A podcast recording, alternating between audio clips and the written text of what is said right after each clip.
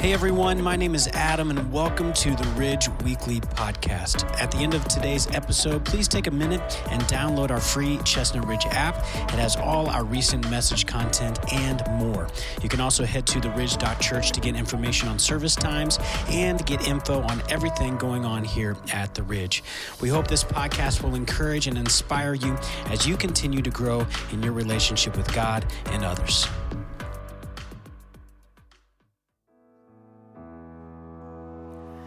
Good morning again, a second time. Uh, several years ago, my wife and I were eating breakfast at a small restaurant with two other couples. At some point during the meal, one of the guys that was with us asked the waitress a bunch of questions related to her life. And she indicated that she was a single mom and that she was just struggling to get by. She had been working at this kind of greasy spoon type of restaurant. It was the type of place where she likely didn't get big tips or anything. After we were done with our meal, we paid for it, and, and then the guy who had originally talked with the waitress pulled out a little card from his pocket, the size of a business card. He folded it in half, and then he pulled out a $100 bill and he stuck it in the crease of the card. And then when the waitress came by, he handed it to her, and and she took it, and when she opened it up and she saw the $100 bill, her eyes got really big and then they watered up. And it was clear that she was trying not to cry, but was about to lose it. And then we asked her if we could pray for her right there in the restaurant, and she said yes. And so we took a minute to pray for her that God would bless her life and that she would experience a relationship with God. And it was just a really beautiful moment. Every one of us was touched by the action of this one guy who gave that card to this woman. All of us were moved by it because it was an expression of grace. Uh, grace is a theological term. Simply, it means to, to um, give someone something that they don't deserve or they can't earn. It's, it's undeserved or unearned favor. When kindness is extended to someone, especially maybe they don't even know they're going to receive it, but when you show kindness to someone and they know they didn't earn it, they know they didn't deserve it. That is called grace. And that expression of grace and all expressions of grace are really a reflection of what our God is like. Our God is a gracious God. And if you've put your faith in Jesus Christ, you are a recipient of God's amazing grace. And make no mistake about it, none of us deserve to be forgiven of our sin. All of us, the Bible says, are like sheep who just go our own way, every one of us. And, and this is hard for some to think about, but all of us are like rebellious against God. But God, in His kindness, was willing to send His Son to save us, to deliver us, to rescue us from the judgment to come. And so Paul put it this way in Ephesians 2 8 9. He said, For you are saved by grace. To be saved is to be delivered from the penalty of your sin. You are saved by grace, by unearned kindness, undeserved kindness, through faith. Faith is the means. This is how we receive this. And it's not from yourselves, it's God's gift, not from works, not from doing good deeds, so that no one can boast. It's, it's about God giving a wonderful gift. Now, when we see grace extended in the world in a variety of different ways, I think it does touch our hearts. At least it does mine. And I think it's because God has etched grace DNA inside of us. That there's something about what He's hardwired within us that when we see grace extended, we really resonate with it. And I think it's something that prepares us for the gospel message. And I love seeing displays of grace. On just a few occasions, I've watched that TV program, Undercover Boss. If you don't know the program, it's a program where either the owner of a company or a, an executive of the company decides to put on some disguise and they pretend like they're being hired at an entry level position. And, and the point is to get in there and see what's happening in the com- company, you know, behind the scenes. What is it like to work for this company? What's it like working for this boss? And it's really a touching program. Uh, they'll get to know, these employees will get to know this boss, not realize who it is. And then, of course, they're shocked, usually at the end, when the boss says something to the effect, You know who I am. And they didn't realize, but the most touching moment comes when oftentimes that boss, that executive, that company owner got to know one or two employees and discovered that that person had a need or those people had a need and they step up, step up to the plate and they decide to meet the need. And sometimes it's huge. I'll take care of that hospital bill for you. In one case, I saw, I'll pay for your college education. I'm going to give you this money. I'm going to give you this vacation. In one case, it was a vacation. I'm not someone that gets very emotional, but I have to admit that when I'm watching that, I just kind of lose it a little bit. I mean, if others were in the room, I'd be a little bit stoic. But if I'm alone, it's like, oh, you know, it just moves me so deeply because it's, it's an extension of the, the very grace of God. Now, the main point I want to make here today, and it's not technically my takeaway, but it's the main point, is this that since we have been impacted by God's grace, if we're Christians, if we put our faith in Christ, we need to extend it to other people. If we've been recipients of God's grace and kindness, we need to extend it to other people. Now, today we continue this series called Relevant. We're asking the question is the church really relevant in our world today? Is there a part that the church can play? And a lot of people are saying no. I, I just don't see what role the church has. But the first week of this series, I, I made the point uh, we are relevant because we have a message that can change the world one life at a time. And when people put their faith in Jesus Christ, they're recreated, they are reconciled with their Creator, and they are repurposed. And that life has changed dramatically. Then last week I made the point that, that we're part of a family. That the church offers a family that in some cases maybe it's a family you never had. Now, my takeaway last week is be the church you want the church to be. Because I think lots of times people are very critical of the church, and I'm just saying, no, you be the church you want the church to be. But what would that look like if the church were a family? What kind of place would we be? And I, I said, I suggested anyway, we're a place where people mature spiritually, just like a physical family. You grow physically. A church is a place where you should grow spiritually. It should be a place where physical needs are met, where people look and say, wow, they love one another. It should be a place where unconditional love and forgiveness are extended, which often isn't the case in churches, but it sure should be. We've been forgiven. We're to forgive as we've been forgiven. It's a place where you can make a unique contribution through a gift or ability that God has given to you. You have a place in the family. And it's a place where we can begin to impact the world, which is really kind of the heartbeat of what I want to talk about here today. The difference that we make outside of our doors. Now, my takeaway today is this that God invites us inside so we can love those outside. God invites us inside so we can love those outside. We can extend grace to them. Now, immediately, I don't even like the, the, the terms. So I'll just say that up front inside, outside. I came up with it, but I'm saying what I mean by this is that when you put your faith in Jesus Christ, you are placed in the family of God. You are on the inside. And usually you become part of a church family, so you're actually in the church as well. But there are a lot of people that are outside, ones who've never put their faith in Jesus Christ. And I think the church is in a unique position to make a difference outside our doors. And when we do so, it points people to our God and to our Savior. And this has been true of the church all along. As I talked about last week briefly, when there was a need in the church, the church rose up to meet the needs. The church is about meeting needs. And by the way, I made a mistake last week. Last week, I told you that the day that the church was born, 2,000 people were added. It, it, on day one, it was a mega church. Uh, that, that is actually technically true, but the real number is 3,000. I had that wrong. 2,000 were added later, so it became 5,000. But you know, the church historically has been known for making a difference, for example, the church has been responsible for the founding of the prestigious educational institutions in our country. Harvard, for example, it was founded in 1636. Do you know why it was founded? To train ministers, as the other Ivy League schools.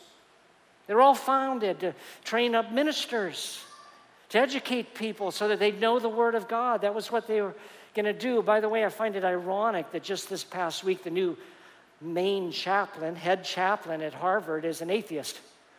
Things have kind of gone a different direction. but according to my research, 106 of the first 108 colleges in this country were founded by Christians. That's pretty remarkable because they saw the value of it, of helping people learn. And then Christians are behind the founding of our hospital system. Virginia Smith, in her book Clean A History of Personal Hygiene and Purity, writes public hospitals per se did not exist until the Christian period. And that makes sense because our Savior is the great healer. Today, though, this morning, I want to focus on one main passage of Scripture. The reference is Mark 12, 28 to 34. That's where we're going to spend most of our time. And I want to make a case for the idea that the thing that really matters to God is loving. Loving God, but loving others. And the two are tied together. That's what really matters to God. Now, before I read the section, I want to set up the context for it, what we're going to be looking at, because the events we're looking at today in a moment happened on a Tuesday or a Wednesday. But our story begins the Sunday before. It's the Sunday we call Palm Sunday. And this was the beginning of the last week of Jesus' life on this earth, in terms of his ministry on the earth. And you remember the story of Palm Sunday, how Jesus came into Jerusalem. It was going to be the week of Passover. And he came in riding on a donkey. Disciples, disciples walking alongside, huge crowds in Jerusalem for this feast of the Passover. The, really, the crowd went wild. They were taking off their outer garments and putting them along the road. They were shouting, Hosanna, Hosanna. Blessed is he who comes in the name of the Lord, which is really acknowledging that they realized he was the Messiah. They were putting the palm branches down. Just a wonderful story. Everybody was so excited. Everyone was so thrilled. The Messiah has shown up. Everybody except one group the leaders. That Palm Sunday event was really the beginning of the end. They were looking for a case against him. The next day, it was a Monday, Jesus made his way to the temple in Jerusalem. He walked in and he saw that they had turned it into a marketplace. They were selling goods and everything in this, in this temple area where people were supposed to come in and prepare to meet with God, and it was just like a marketplace, a bazaar. And Jesus was furious about it. And he had done this earlier in his ministry at the beginning, but now was the end. And he, he walked in there and he, he turned over the tables. Money went flying. He kicked them out. Birds were flying. I mean, it was really a lot of commotion. He, he said, My house is going to be a house of prayer.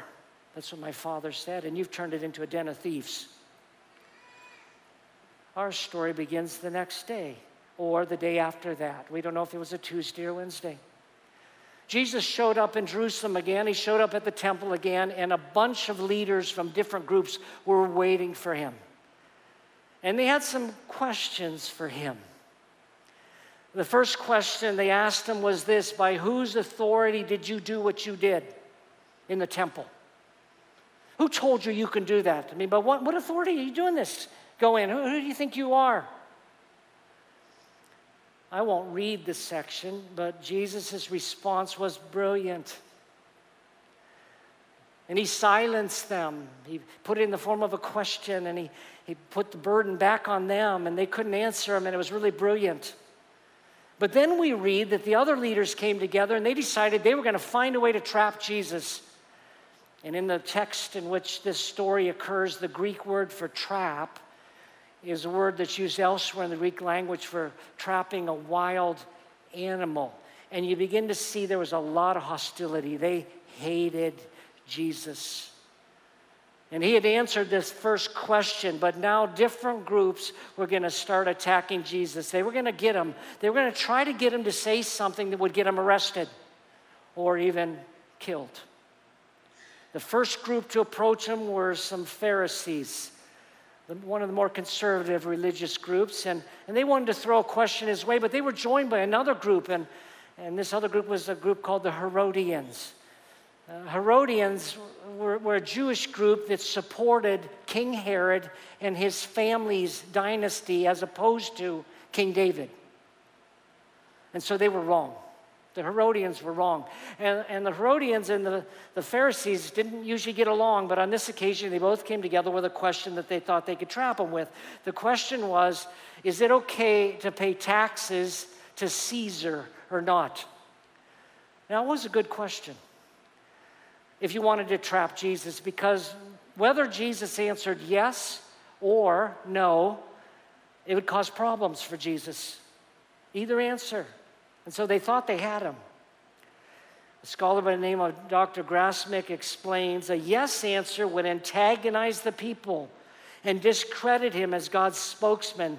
No messianic claimant, in other words, nobody claiming to be the Messiah, could sanction willing submission to pagan rulers. But a no answer, that would invite retaliation from Rome. Oh, you don't have to pay taxes to Rome, they'd immediately arrest him. So if he said yes, he'd get in trouble with the crowd because they'd say, well, you can't be the Messiah then, because they thought the Messiah's job was to get rid of the Romans. But if he said no, then he'd get in trouble with, with the other group. But once again, he answered brilliantly. He said, Someone have a coin? And they produced a coin and he held it up. He said, Whose image is on this coin? And they said, Caesar. And Jesus said, Well, you render to Caesar what belongs to him. You give him, Caesar, what belongs to him, but you give to God what belongs to him. And they just stood there, Pharisees, Sadducees, like, ah, they didn't know what to do with it. They didn't fall into his yes no trap. But there was another group ready another religious group. There are all these sects in, in Bible times. And this second group was the Sadducees, and they wanted to trick Jesus with a question related to the resurrection. Now, the Sadducees, they were a group that did not believe in the resurrection. They didn't believe in a lot of things like angels. And uh, the other thing about the Sadducees that was very noteworthy is that the Sadducees did not accept most of the Old Testament as the Word of God. Their Bible consisted of Genesis, Exodus, Leviticus, Numbers, and Deuteronomy, the five books of Moses. They rejected all the rest of it. They said no to Isaiah. They said no to Daniel. They said no to the Psalms, Ecclesiastes, all of them. They didn't accept any of those as scripture. And so, if you wanted to get into a theological de- debate with the Sadducees, you'd, you'd have to find it somehow in those first five books. But they asked Jesus a question about the resurrection and I don't want to go real deeply into it, but they were trying to, they came up with a ridiculous situation that they thought would make the resurrection look ridiculous. The question was there's a guy that had seven wives because each one died and he remarried. So one after another. Well, when he gets to heaven, you know, who's the wife? And Jesus shot him down. He said, You don't understand the power of God and you don't know the Word of God. And then he found a scripture from those first five books that proved that the resurrection was true. It was brilliant. His answer was absolutely brilliant. Now, here's where we begin our story in Mark 12 28 to 34. Another type of leader showed up. We read, one of the scribes approached. And let me stop for a moment, but scribes were people who were commissioned to, to transcribe the Old Testament word for word. It was very careful work that they did. That was their job. They, they were writers, and they made copies of the Old Testament. In the process of doing it, though, they became experts in the law, and so scribes were considered like lawyers. So if you had any ethical or theological questions, anything about how you should handle something, they went to the scribes. So this guy's sharp, and he's ready to go. One of the scribes approached. When he heard them debating and saw that Jesus answered them well, he asked him, Which command is the most important of all? Now, let me mention at this point that um, I've read this for years and years. I have misunderstood the question my whole life as, in, until last week. I had the wrong question, which is kind of embarrassing because I've taught on this passage before. I was kind of close, but not exactly right. What's the question they're asking? It's not what I thought. Let me give you just a speck of background, but scholars have identified that there are in the Old Testament 613 commands. Moses' law given to the people of Israel from God contains 613 unique commands. 248 of them were positive commands, like honor the Sabbath day, love the Lord your God. These were commands of things you were supposed to do, positive things. 365 of them, one for every day of the year, was a negative command. Don't lie, don't steal, don't cheat, those kinds of things.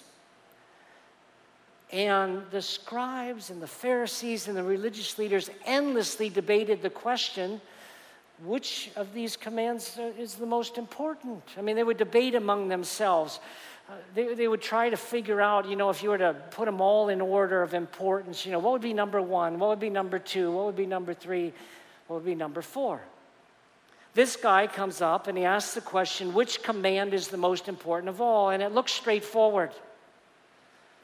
What I discovered this week is that what he's asking in the Greek language is which kind of command is the most important, which type of command. I don't know if you see the distinction there.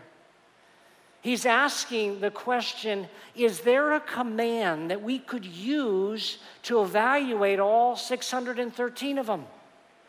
Is there some command that we could use to decide which, is, which are the most important ones? Because sometimes the commands kind of confronted each other, you know, and which, how do we know which one is most important? And so this guy was looking for like a grid through which you could put all the commands and, and you come up with the right answer, some kind of overarching principle that you could use to determine what God wants and what God doesn't. And that's a brilliant question. That's a different kind of question to ask what criteria should be used to determine which ones matter and which ones don't matter as much. Scholar by the name of Dr. Vincent explains it this way Some thought that the law about fringes on the garments was the greatest. Let me just stop for a moment, but they, they were supposed to wear tassels on their garments. There are some people in Jesus' day that actually thought that's the most important command get your clothing right. That's why they strutted around, let everybody see. I'm baffled by that. Oh, that's really important. It is, it's one of God's commands, but it's not great. He goes on to say, some believe that the omission of washings was as bad as homicide. If you didn't do the ceremonial washings, it was as bad as murder. Can you imagine that? That's, they, they weighed it that heavily. And some that the third commandment was the greatest, and that was don't take the Lord's name in vain. Maybe that's the one. It was in view of this kind of distinction that the scribe asked the question, not as desiring a declaration as to which commandment was greatest, but as wanting to know the principle upon which a commandment was to be regarded as a great commandment. What defining principle? And Jesus answered the question in verse 29. This is most important, Jesus answered. Listen, Israel, the Lord our God, the Lord is one. Love the Lord your God with all your heart, with all your soul, with all your mind, and with all your strength. The second is love your neighbor as yourself. There's no commandment greater than these. So Jesus began by quoting Deuteronomy 6, 4, and 5. Any devout Jew in Jesus' day or today recognizes that reference. That's called the Shema. It's based on the Hebrew word meaning hear or listen. And the verse goes, Hear, O Israel. And Jesus was just quoting from Deuteronomy. You want to know the, the, the one? Hear, O Israel, the Lord God is one. There's one God. Love the Lord your God with all your heart, with all your soul, with all your mind, with all your strength. And so the per- first part of Jesus' answer here is this that, that if you evaluate everything through the lens of does this command really show a love for God? Does this command? Does this command? And when you put it through that lens, suddenly I look at the command about the tassels on your garment and I think, eh, that one's like at the bottom somewhere. Who cares? That's I mean, you'd obey God if you love Him, don't get me wrong, but I'm just saying if you're looking for commands that matter, that one's kind of far removed from really having a heart that loves God. And, and Jesus was saying that this is the principle you need to use. Now, applying this broadly for us today, I want to say that if we approached every day from the idea, Lord, today I want to do everything I can to show my love for you, so every decision I make, I'm going to run it through this filter. I want to do this out of love for you. If I love you, will I do this? If I love you, will I do that? Well, if I love you, will I do this? If we live this way, it would it'd change our lives. So that's, that was his first principle. But then Jesus added a second part that really directly relates to what we're talking about here today. Leviticus 19 18, he was quoting, Love your neighbor as yourself. Here's the second thing that really matters the commands that are found in the Old Testament law that relate to loving others well. Those are the ones that matter. Now, if you sort all 1,613 of them through those two principles, love for God, love for other people, you'll come up with the right answer. You'll end up putting the list in a pretty good order, and you would know how to live. Continuing in verse 32, then the scribe said to him, You're right, teacher. I always find this as humorous.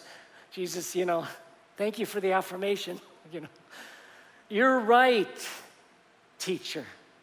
You've correctly said that He's one and there's no one else except Him. And to love Him with all your heart, with all your understanding, with all your strength, and to love your neighbor as yourself is far more important than all the burnt offerings and sacrifices. When Jesus saw that he had answered intelligently, he said to him, You're not far from the kingdom of God. And no one dared question him any longer. This scribe's response was remarkable. He understood something that the other religious leaders really did not. Most people, I think, in Jesus' day would have said, well, the most important things are the sacrifices. But if you knew the Old Testament well, you'd realize that God many times attacked their practice of offering sacrifices because although they offered the sacrifices, they didn't treat people well. They didn't love people well. They were dishonest. They'd cheat people out of their homes. They would let the guilty go free and they would arrest those who were innocent. And God said, I could care less about your sacrifices. It's kind of like this idea I can sin all I want during the week, but then on Sunday I'm going to go make it right. Let's get, you know, let's get it all fixed here. God said, I, I, I can't accept that. Micah 6, 7, and 8 from the Old Testament. What should I bring before the Lord when I come to bow before God on high? What is it that He wants when I come before Him? Should I come before Him with burnt offerings, with year old calves? Would the Lord be pleased with thousands of rams or with 10,000 streams of oil? Oil was part of their sacrificial practice. Verse 8 is the answer mankind, He has told you what is good.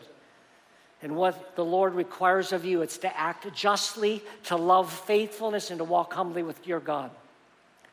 J. Martin, a scholar, explains it this way that relationship, in other words, the relationship with God, which is good, which would be a really beneficial relationship, involves three things namely, that individuals act justly.